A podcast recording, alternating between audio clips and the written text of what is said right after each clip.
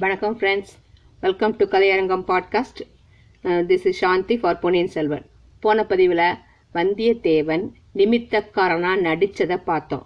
மதுராந்தக தேவர் அவன் நிமித்தக்காரன் சொன்னதை நம்பி அவனை கூப்பிட்டு எனக்கு எப்படி இருக்குது என்னோட எதிர்காலம் எப்படி இருக்குது அப்படின்னு கேட்க இவர் பெருசாக தெரிஞ்ச மாதிரி வந்தியத்தேவன் அதை அப்படி இப்படின்னு சொல்லி அவனை அவனை ஏமாத்திட்டு இருக்கான். அதுக்குள்ள செம்பியன் மாதேவி வந்து கூப்பிடுறாங்கன்னு சொன்ன உடனே இவன் அதை சமாளிக்கிறதுக்காக வேண்டி எனக்கு தலைவலி பொறுக்க முடியல. அரண்மனைக்கு வெளியே போய் கொஞ்சம் சுத்தி பார்த்துட்டு வந்தாதான் எனக்கு சரியாகும் அப்படின்னு கேட்டு அனுமதி வாங்கிட்டு போயிட்டு வந்துடுறான். நம்ம அப்பவே பார்த்தோம் பழையாற மருத்துவர் மகனை பத்தி பார்த்தோம். அது யாருன்னா இப்போ அவன் பேரு பினாகபாணி. ஞாபகம் இருக்கும் அவங்களுக்கு குந்தி குந்தவை தேவி வந்து இலங்கைக்கு போறதுக்கு கோடியக்கரைக்கு மருத்துவர் மகன் கூட சேர்ந்து மருத்துவ மூலிகைகள் எடுக்கிறதுக்காக வந்தியத்தேவன் போறான் அப்படின்னு சொல்றதுக்காக ஒரு ஆள் அனுப்பிச்சு வச்சாரு. அந்த ஆளு பழவேட்டரையர் ஆட்கள் கிட்ட வந்தியத்தேவன் தான் ஒற்றன் அப்படின்னு சொல்லி பிடிச்சு கொடுத்ததையும் பார்த்தோம். அதை பத்தி அந் அவரை பத்தி தான் இப்ப வ- அடுத்த பதிவு வரப்போகுது. பழையாறை மருத்துவர் மகன் பினாகபாணி பண்டிதனுக்கு வாழ்க்கையில் ஒரு புதிய ரசம் ஏற்பட்டிருந்தது. அது என்னன்னா ஒரு சில நாளைக்கு முன் வரைக்கும் அவன் தந்தை கிட்ட இருந்து மருந்து சாஸ்திரம் கற்றுக்கொள்வதுடன் திருப்தி அடைந்திருந்தான். கோடிக்கரை பிரயாணத்தின் போது வந்தியத்தேவன் வெளி உலகத்தை பற்றி பல விஷயங்களை அவருக்கு சொல்றான். அத்துடன் மட்டும் அவன் நிக்கல. புதிதாக காதல் வலையில் விழுந்தவர்களுக்கு அதை பற்றி யாரிடமாவது பேசத் தோன்றுவது இயல்பு. இல்லையா? வைத்தியர் மகன் முதல் தர ஆசிரியர் தெரிஞ்சு கொண்ட வந்தியத்தேவன் அவன்கிட்ட பெண்களிடம் காதல் கொள்வதை பற்றிய அபாயங்களை பற்றி பேசிட்டே வந்தானாம் நான் ஒரு பெண்ணிடம் காதல் கொண்டு தான் ஒரு பெண்ணிடம் காதல் கொண்டு அதன் பயனாக அனுபவித்து வரும் இன்ப துன்பங்களை பற்றி எல்லாம் சொல்றான். வைத்தியர் பாணி வைத்தியர் மகன் பினாக பாணி இந்த பேச்சுக்களை முதல்ல அவ்வளவா ரசிக்கல. சிறிது சிறிதாக அவன் மனசு மாறிடுச்சான். எப்படின்னு கேட்டா வந்தியத்தேவன் கிட்ட ஒரு விவரம் இல்லாத அசூயையும் ஆத்திரமும் ஏற்பட்டது. அவனுடைய மனதை கவர்ந்த மங்கையின் ஊர் பேர் என்னன்னு கேட்குறான் வந்தியத்தேவன் சொல்லுவானா? அவன் சொல்லலை. அதனால பினாகபாணியோட கோபம் மேலும் அதிகமாயிடுச்சு. கோடிக்கரைக்கு போய் சேர்வதுக்குள்ள வந்தியத்தேவனை வைத்தியர் மகன் தன்னுடைய சத்ருவாகவே கருத தொடங்கிட்டானான் அவன் மனதிற்குள் புதைந்து கொண்டிருந்த தீ புகைந்து கொண்டிருந்த தீ பூங்குழலியை பார்த்ததும் கொழுந்துவிட்டு எரியத் தொடங்கிருச்சான் பூங்குழலி அவனை மறுதலித்து பரிகாசமும் செய்கிறாள். அவள் தன்னை காட்டிலும் வந்தியத்தேவனை அதிகம் மதிக்கிறா அப்படின்னு தெரிஞ்ச உடனே பினாகபாணியோட பைத்தியம் முத்திருச்சு. பைத்தியம்னா இந்த இடத்துல வெறுப்பு. வந்தியத்தேவனை தொடர்ந்து வந்த வீரர்கள்கிட்ட அவனை காட்டி கொடுக்கவும் துணிஞ்சிட்டான். பழுவேட்டரையரின் ஆட்கள் வந்தியத்தேவனை பிடிக்க முடியாமல் பினாகபாணியை பிடித்து கொண்டு தஞ்சைக்கு போயிட்டாங்க. சிறிது நேரம் அவன் பாதாள சிறையில் வசிக்கும்படி நேர்ந்தது. இதனாலெல்லாம் அவனுக்கு முன்னமே வந்தியத்தேவன் கிட்ட உண்டாகி இருந்த கோபம் மேலும் வளர்ந்துருச்சு. இளவரசி குந்தவை அவனை பார்த்து பேசி விடுதலை செய்வதற்காக பாதாள சிறைக்கு போவதற்கு முன்னாலேயே அவன் விடுதலையாகி இருந்ததை பார்த்தோம். யார் விடுதலை பண்ணா அப்படின்னு பார்த்தா விடுதலை செய்தவள் பழுவூர் இளையராணி நந்தினி தான். தன்னிடம் சொல்லிக் கொள்ளாமல் வந்தியத்தேவன் தஞ்சை அரண்மனையிலிருந்து தப்பிச் சென்றது பற்றி நந்தினி கோபமும் சந்தேகமும் கொண்டிருந்தாள். அவன் பழையாறை சென்று பிறகு ஈழ நாட்டுக்கு தப்பிச் சென்றதை அறிந்த பிறகு அவளுடைய சந்தேகம் அதிகமாயிடுச்சு. எப்படியும் ஒரு நாள் பழையாறைக்கு திரும்பி வந்து இளவரசி குந்தவையை பார்க்க முயல்வான் எப்படின்னு ஊகிக்கிறார் அப்போது அவனை கண்டுபிடித்து செய்தி அனுப்ப பழையாறையில் தனக்கு நம்பகமான ஆள் ஒருவன் வேண்டும் அப்படின்னு ரொம்ப தீவிரமா தேடுறா. வைத்தியர் மகன் பினாகபாணியை பார்த்து பேசிய பிறகு அவன் தான் அந்த வேலைக்கு சரியான ஆள் அப்படின்னு முடிவு செய்துடுறா. அவனிடம் அந்த பெரிய பொறுப்பை ஒப்புவித்தான் என்ன பொறுப்பு? உனக்கு துரோகம் செய்துட்டு தப்பிச் சென்றவன் சீக்கிரத்தில் ஒரு நாள் பழையாறைக்கு திரும்பி வருவான். நீ கண்ணும் கருத்துமாக பார்த்திருந்து அவன் எங்கெங்க போகிறான் என்னென்ன செய்யறான் அப்படிங்கறத கவனிச்சு எனக்கு உடனே சொல்லி அனுப்பணும். அவ்விதம் செய்தால் உனக்கு வேண்டிய வெகுமதிகளை அளிப்பேன் அப்படின்னு சொல்லிடுறா. பின்னர் பழுவேட்டரையரும் அவனை அழைத்து வந்திய வந்தியத்தேவனை பற்றி கட்டளையிட்டார். அந்த ராஜ துரோகி திரும்பி வரும்போது அவனை பிடித்து கொடுத்தால் உன்னை நமது ஒற்றற்படையில் சேர்த்து பெரிய அதிகாரியாக்கிடுவேன்னு அவனுக்கு ஆசை காட்டியிருந்தாராம். அது முதல்லயே பினாகபாணிக்கு மருத்துவ தொழிலில் பற்றை இழந்துட்டானாம். ஏதேதோ ஆசை கோட்டைகள் கட்டிக்கொண்டே பழையாறை நகரின் வீதிகளில் ஓயாம அலைஞ்சுகிட்டு இருந்தான். திடீர் திடீர்னு அவனுக்கு சந்தேகம் உதிச்சிரும். வீதியில போகிறவர்கள் அருகில் ஓடி சென்று முகத்தை உற்று பார்ப்பான். இவன் இல்லை என்று முணுமுணுத்து கொண்டே அப்பால் செல்வான். இதை பார்த்த பலரும் வைத்தியர் மகனுக்கு சித்தப்பிரமை பிடிச்சிட்டது அப்படின்னு நினைச்சிட்டாங்க. ஆயினும் பினாகபாணி தன்னுடைய முயற்சியை கைவிடவே இல்லை. மதுராந்தக தேவரும் அவருடைய பரிவாரங்களும் பழையாறைக்குள் பிரவேசித்த போது பினாகபாணி அவர்களை அவ்வளவு நன்றாக கவனிக்கல. அவர்களில் வந்தியத்தேவன் இருக்கக்கூடும். அவன் தான் எதிர்பார்க்கலையே. திருநாரையூர் நம்பியின் பல்லக்கை சூழ்ந்திருந்த பெருங்கூட்டத்திலே அவன் சுற்றி சுற்றி வந்து பார்த்துக்கிட்டு இருந்தான். அப்போது சற்று தூரத்தில் மதுராந்தகருடைய பரிவாரம் போகிறது பார்த்தான். மதுராந்தகருக்கு அருகில் குதிரை மேல் இருந்தவன் ஒரு தடவை திரும்பி பார்த்தபோது பினாகபாணிக்கு கொஞ்சம் சந்தேகம் வந்துச்சு.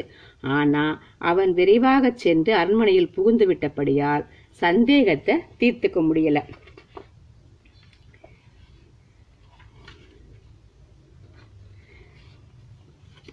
நம்பியாண்டார் நம்பிக்கை நடந்த உபச்சாரத்தின் போது பினாகபாணி அந்த சபா மண்டபத்துக்குள் பிரவேசிக்க முடியல. வாசல் படிக்க அப்பால் நின்ற கூட்டத்தில் நின்று உள்ளே பார்த்துக்கிட்டு இருந்தான் வந்தியத்தேவனுடைய கவனம் வேறு இடத்துல இருந்தது அப்படிங்கறத முன்னமே பார்த்தோம் இல்லையா? பினாகபாணியோ வந்தியத்தேவன் முகத்தையே உற்று பார்த்துக்கிட்டு இருந்தானா இவ்வளையும் பார்த்தும் பார்க்காதது போல ஒருத்தன் கவனிச்சுக்கிட்டு இருந்தான். அவன் யாரு? அவன்தான் நம்ம பழைய தோழனாகிய ஆழ்வார்க்கடியான். இவ்வளவு நேரம் இவனை காணுமே நினைச்சோம்ல வந்துட்ட ஆழ்வார்க்கடியான். இளவரசர் மதுராந்தகருக்கு நிமித்தம் பார்த்து சொல்லி அவர் மனதை கலக்கிவிட்டு வந்தியத்தேவன் அரண்மனைக்கு வெளியில வந்தான். அங்கே சற்று தூரத்தில் நின்று காத்து கொண்டிருந்த வைத்தியர் மகன் அவனை நெருங்கி வந்து அப்பனே நீ யார்? அப்படின்னு கேக்குறான். வந்தியத்தேவன் பினாகபாணியை பார்த்து திடுக்கிட்டான். ஆனால் வெளியில காட்டிக்காம என்ன கேட்ட? நீ யாருன்னு கேட்டேன் என்றான். நான் யார் என்றா கேட்கிறாய்? எந்த நானை கேட்கிறாய்? மண் நீர் தேயு வாயு ஆகாசம் என்கிற பஞ்ச பூதங்களிலான இந்த உடம்ப கேட்கிறையா? உயிருக்கு ஆதாரமான ஆத்மாவை கேட்கிறையா? ஆத்மாவுக்கும் அடிப்படையான பரமாத்மாவை கேட்கிறையா? அப்பனே இது என்ன கேள்வி? நீயும் இல்லை நானும் இல்லை. எப்படி கொழுப்பு பாருங்க இவனுக்கு. எல்லாம் இறைவன் மயம். உலகம் என்பது மாயை. கொழுப்புன்னு வச்சுக்க வேண்டாம் புத்திசாலித்தனம்னு வச்சுக்கலாம். அவனை தெரிஞ்ச மாதிரி காட்டிக்க கூடாது. ஆனா அவன் கேட்கிற கேள்விக்கு அவன்கிட்ட பேசவும் செய்யணும். அதுக்காக எப்படிலாம் அவனையே அவனே குழம்பியிருப்பான். நீயும் இல்லை நானும் இல்லை. எல்லாம் இறைவன் மயம். உலகம் என்பது மாயை. பசு பதி பாசத்தின் உண்மையான திருநாரையூர் நம்பியைப் போன்று பெரியோர்களை கேட்டு தெரிந்து கொள் என்று கூறிவிட்டு வந்தியத்தேவன் அரண்மனை வாசலிருந்து தன் குதிரை மேல தாவி ஏறிக்கிறான். குதிரையை சிறிது நேரம் வேகமாக செலுத்திய பிறகு வைத்தியர் மகன் தன்னை பின்தொடரல அப்படின்னு தெரிஞ்சுக்கிட்டு கொஞ்சம் மெல்ல மெல்ல விட்டுட்டு போறான். ஆனா வைத்தியர் மகனாச்சே அவன் அவ்வளோ எளிதில் ஏமாந்துருவானா? அவனோட சந்தேகம் இப்ப நிச்சயமாயிடுச்சு. நேரா நகர்காவல் அதிகாரி கிட்ட போய் செய்தியை தெரிவிச்சிட்டான். அதிகாரி அனுப்பிய இரண்டு காவல் வீரர்களை அழைத்து கொண்டு அவனும் ஊரை சுற்றி சுற்றி வந்தான். அவன் எதிர்பார்த்தது போலவே வந்தியத்தேவனை ஒரு நாட்சந்தியில சந்திச்சிடுறான். இவன் தான் ஒற்றன் இவனை சிறைப்பிடியுங்கள் அப்படின்னு கூவுறான். என்னடா அப்பா உனக்கு பைத்தியமா? அப்படிங்கிறான் வல்லவரையன். யாரை பைத்தியமா என்று கேட்கிறாய்? இந்த உடம்பையா? இதற்குள் இருக்கும் உயிரையா? ஆத்மாவையா? பரமாத்மாவையா? அல்லது பசுபதி பாசத்தியா? என்று கூறினான் வைத்தியர் மகன் பினாகபாணி. அவன் நினைச்சுக்கிட்டான் ஓ நீ சொன்னதை உனக்கே சொல்றேன் பாருன்னு. ஆனா இவன் எப்படி அப்படியே பிளேட்டை திருப்பி போட்டான். நீ இப்பொழுது உணர்வதிலிருந்தே நீ பைத்தியம் என்று தெரிகிறதே? நான் பைத்தியம் இல்லை. உன்னோடு கோடிக்கரையில் வந்த வைத்தியன் காவலர்களே தஞ்சாவூர் கோட்டையிலிருந்து தப்பி இலங்கைக்கு ஓடிய ஒற்றன் இவன்தான். உடனே இவனை சிறைப்பிடியுங்கள். காவலர்கள் வல்லவரை நோக்கி நெருங்கினா நெருங்கி வர்றாங்க. ஜாக்கிரதை இவன் சொல்வதை கேட்டு தவறு செய்யாதீங்க. நான் இளவரசர் மதுராந்தக தேவரோடு வந்து நிமித்தக்காரன் அப்படின்னு சொல்றான். இல்ல இல்ல இவன் பெரும் பொய்யன். இவனை உடனே சிறைப்படுத்துங்கள் அப்படின்னு வைத்தியர் மகன் வாய்விட்டு கூவுறான். இதற்குள்ள அவங்கள சுத்திலும் ஒரு பெரும் கூட்டம் கூடிருச்சு. கூட்டத்தில் சிலர் வந்தியத்தேவோட கட்சி பேசினாங்க சிலர் வைத்தியர் மகன கட்சிக்கு பேசினாங்க. இவனை பார்த்தா நிமித்தக்காரனா தோணலையே அப்படிங்கிறான் ஒருத்தன். ஒற்றனாகவும் தோணலையே அப்படிங்கிறான் இன்னொருத்தன். நிமித்தக்காரன் இவ்வளவு சிறு பிராயத்தவனா இருக்க முடியுமாம்னு. ஏன் முடியாது? ஒற்றன் குதிரை மேல் ஏறி வீதியில் பகிரங்கமாக போவான். நிமித் அப்படிங்கிறான் ஒருத்தன். நிமித்தக்காரன் எதுக்காக உடைவாள் தரித்திருக்கிறான்? ஒற்றன் அப்படிங்கிறான் ஒருத்தன். அப்படின்னா ஒற்றன் என்றால் யாருடைய ஒற்றன்? பழைய பழையாறையில் என்ன வேவு பார்க்கறதுக்காக வந்திருக்கிறான் இதற்கிடையில் பினாகபாணி அவனை சிறைப்பிடியுங்கள் உடனே சிறைப்பிடியுங்கள் பழுவேட்டரையருடைய கட்டளைன்னு அவன் கத்துறான். பழுவேட்டரையர் அப்படிங்கிற பேரை கேட்டதும் அங்க கூடியிருந்தவர்கள் பலருக்கு வந்தியத்தேவன் மேல அனுதாபமே உண்டாயிடுச்சு. ஏன்னா ஏற்கனவே மக்களுக்கு எல்லாத்துக்கும் பழுவேட்டரையர்கள் மேல கொஞ்சம் கோபம் இருக்கு. அரசருக்கு அரசரை சந்திக்க விட மாட்டேங்கிறாரு அப்படிங்கறதுனால. அதனால அவனை எப்படியாவது தப்பு வைக்க வழி உண்டா அப்படின்னு பாக்குறாங்க. இதுக்கிடையில ஆழ்வார்க்கடியான் அந்த கூட்டத்துல வந்து சேர்ந்துடுறான். இளவரசரோடு வந்து நிமித்தக்காரன் இங்க இருக்கானா அப்படின்னு கூவுறான். இல்லை இவன் ஒற்றன் அப்படின்னு பினாகபாணி கூச்சலிட்டான். இது என்ன வம்பு? நீ மதுராந்தகத்தேவருடன் வந்த நிமித்தக்காரனாயிருந்தால் என்னுடன் வா. உன்னை இளவரசி அழைத்து வரச் சொன்னார். அப்படிங்கிறான் ஆழ்வார்க்கடியான் வந்தியத்தேவனோட உள்ளம் துள்ளி குதிச்சுதான். அந்த நிமித்தக்காரன் நான் தான் இதோ வருகிறேன் என்றான். விடாதீர்கள் ஒற்றனை விட்டு விடாதீர்கள்னு வைத்தியர் மகன் கத்துறான். ஆழ்வார்க்கடியான் நீ நிமித்தக்காரனா? அப்படிங்கறத நிரூபிச்சிரு. அப்படின்னா தான் என் கூட வரலாம் என்று கூறிக்கொண்டே கண்ணால் சமிக்ஞை செய்கிறான். என்ன விதமாக நிரூபிக்க சொல்கிறாய்? அப்படின்னு வந்தியத்தேவர் அவசரத்துல கேட்டான். அதோ ரெண்டு குதிரைகள் வேகமா வருதுல்ல அவற்றின் மீது வர்றவங்க ஏதோ அவசர செய்தி கொண்டு வருவதா தோணுது. அது உண்மையாயிருந்தால் அவங்க என்ன செய்தி கொண்டு வருகிறார்கள் சொல் அப்படிங்கிறான். குதிரைகளின் மேல் வந்தவர்களை வந்தியத்தேவன் உற்று பார்த்துட்டு ஓ சொல்றனே. ராஜ குடும்பத்தைச் சேர்ந்த ஒருவருக்கு ஜலகண்ட விபத்து நேர்ந்திருக்கிறது. அந்த துக்கச் செய்தியைத்தான் அவர்கள் கொண்டு வந்திருக்கிறார்கள் என்றான் வந்தியத்தேவன். ஜலகண்ட விபத்துன்னா தெரியல? தண்ணீர்ல உள்ள ஒரு விபத்து. இப்படி சொல்லி வாய் மூடுவதற்குள்ள குதிரைகள் ஜன கூட்டத்தை நெருங்கிருச்சு ஜனங்கள் மேலே மேலே போக வழிவிடாதபடியால குதிரைகள் பூரா நின்றுச்சு. நீங்க தூதர்கள் போல் இருக்கிறது என்ன செய்தி கொண்டு வந்தீர்கள்? அப்படின்னு ஆழ்வார்க்கடியான் கேக்குறான். ஆமா நாங்க தூதர்கள் தான் துக்க செய்தி ஒன்று கொண்டு வந்திருக்கோம். இளவரசர் அலுமிவர்மர் ஏறி வந்த கப்பல் சுழக்காற்றில் அகப்பட்டு கொண்டதாம். இளவரசர் யாரையோ காப்பாற்றுவதற்காக கடலில் குதித்து மூழ்கி போய்விட்டாராம். குதிரை மீது வந்தவர்களில் ஒருவன் இந்த மாதிரி கூறியதும் அந்த ஜன கூட்டத்துல ஐயோ ஐயோயோன்னு பரிதாப குரல்கள் நெஞ்சை பிளக்கும்படியான சோகத் தோணியில் எழுந்தன. எங்கிருந்து தான் அவ்வளவு ஜனங்களும் வந்தாங்களோ தெரியாது. அவ்வளவு சீக்கிரத்துல அவங்க எப்படி வந்து சேர்ந்தாங்கன்னு சொல்ல முடியாது. ஆண்களும் பெண்களும் வயோதிகர்களும் சிறுவர் சிறுமிகளும் அந்த தூதர்களை பெருங்கூட்டமா சூழ்ந்துக்கிறாங்க. பலர் அவங்கள பல கேள்விகள் கேட்டாங்க. பலர் அழுது புலம்பினாங்க. ஏன்னா அவங்களோட பிரியத்துக்குரிய பாசத்துக்குரிய மரியாதைக்குரிய இளவரசர் எப்படி கடல்ல மூழ்கினாரு எப்படி ஆனாருன்னு திருப்பி திருப்பி அவங்க எல்லாரும் ஒருத்தர் ஒருத்தரா கேட்குறாங்க பழுவேட்டரையர்கள் அருள்மொழிவர்மரை விரும்பவில்லை என்பது அந்நகர மக்களில் பலருக்கு ஏற்கனவே தெரியும். இளவரசரை சிறைப்பிடித்து கொண்டு வருவதற்காக பழுவேட்டரையர்கள் ஈழத்துக்கு ஆள் அனுப்பியிருக்கிறார்கள் அப்படிங்கிறதும் அவங்க எல்லார் காதுக்கும் தெரிஞ்சிருந்தது. எனவே கூட்டத்தில் பலர் பழுவேட்டரையர்களை பற்றி முதலில் முணுமுணுக்கத் தொடங்கினார்கள். பிறகு உரத்த குரலில் சபிக்கவும் தொடங்கினாங்க. பழுவேட்டரையர்கள் வேண்டுமென்றே இளவரசரை கடலில் மூழ்கடித்து கொண்டிருக்க வேண்டும் என்று ஒருவருக்கொருவர் பேசிக்கிட்டாங்க. அந்த ஜனக்கூட்டத்தார் பேசிக்கொண்ட சத்தமும் அவங்க புலம்பிய சத்தமும் பழுவேட்டரைகளை சபித்த சத்தமும் சேர்ந்து சமுத்திரத்தின் பேரிரைச்சலை போல எழுந்துதான் அந்த சத்தம். இந்த கூட்டத்துக்கு மத்தியில அகப்பட்டு கொண்ட தஞ்சாவூர் தூதர்கள் மேலே அரண்மனைக்கு போக முடியாம தவிக்கிறாங்க. ஜனங்களை விலக்கி கொண்டு போக அவர்கள் முயன்றும் பலிக்கல. எல்லோ எங்கே எப்படி என்னைக்கு நிச்சயமாகவான்னு மாத்தி மாத்தி அந்த அந்த தூதர்களை ஜனங்கள் கேட்ட வண்ணம் மேலே போக முடியாதபடி செஞ்சுட்டாங்க. வைத்தியர் மகனுடன் வந்திருந்த காவலர்களை பார்த்து ஆழ்வார்க்கடியான் நீங்க ஏன் சும்மா நிக்கிறீங்க?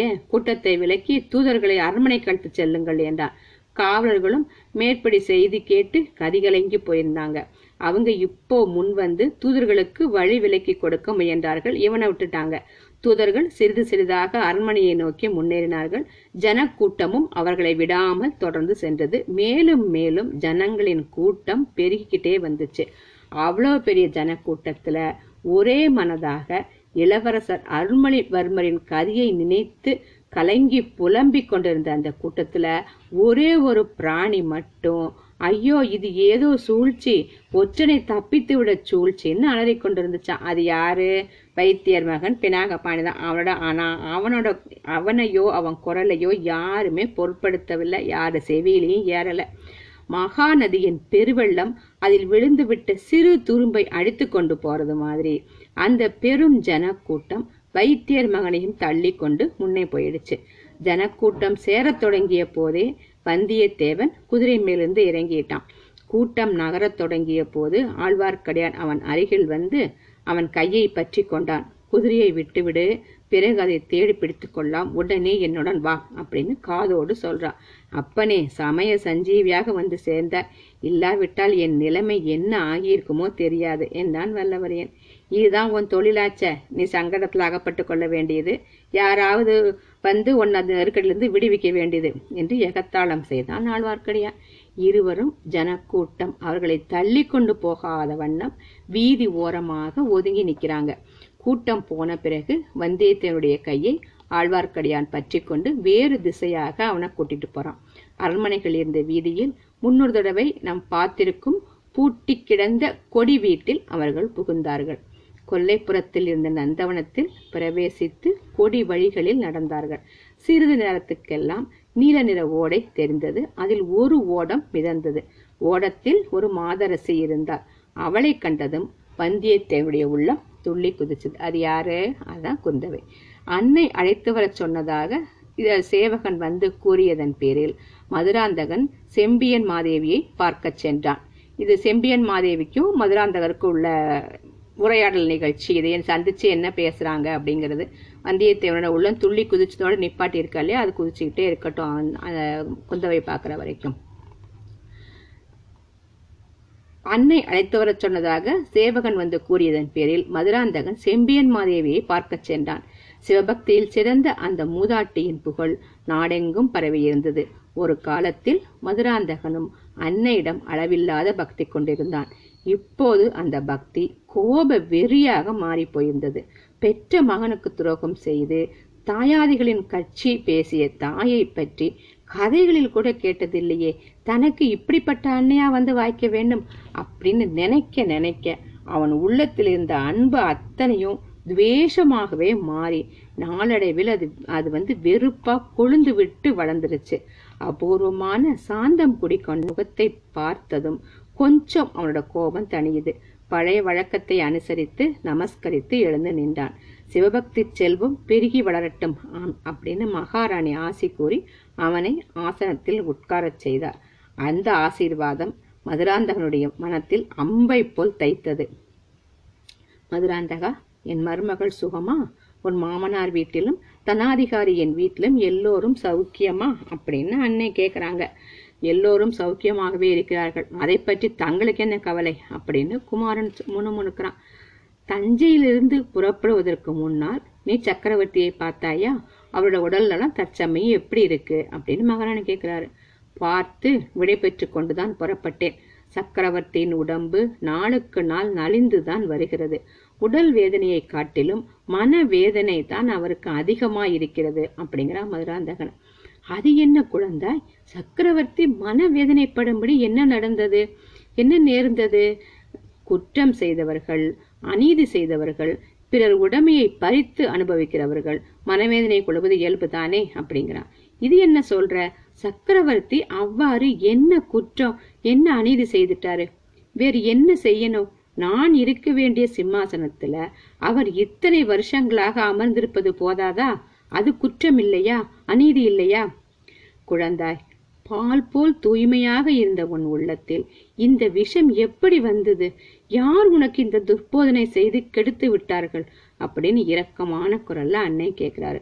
எனக்கு ஒருவரும் துர்போதனை செய்து கெடுக்கவில்லை. தங்கள் மகனை அவ்வளவு நிர்மூடனாக ஏன் கருதுகிறீர்கள்? எனக்கு சுய அறிவே கிடையாது என்பது தங்கள் எண்ணமா எத்தனை அறிவாளிகளாயிருந்தாலும் துர்போதனையினால் மனம் கெடுவது உண்டு. கரைப்பவர்கள் கரைத்தால் கல்லும் கரையும் அல்லவா? கூனியின் துர்போதனையினால் கைகேயின் மனம் கெட்டு போகலையா? பெண்களின் மனத்தை அப்படி துர்போதனால் கெடுத்து விடலாம் என்பதை நானும் தெரிந்து கொண்டுதான் இருக்கிறேன். மதுராந்தகா யாரை குறிப்பிட்டு சொல்கிறாய்? தாயே என்னை எதற்காக அழைத்தீர்கள்? அதை சொல்லுங்க முதல்ல. சற்று முன் நடந்த வைபவத்தில் நீ பிரசன்னமா இருந்தாயல்லவா இருந்தேன் யாரோ வழியோடு போகிற சிறுவனை பல்லக்கில் ஏற்றி அழைத்து வரச் செய்தீர்கள். சிம்மாசனத்தில் ஏற்றி வைத்து உபசரித்தீர்கள். அவன் தலைக்கால் தெரியாத கர்வம் கொண்டிருப்பான். ஐயோ.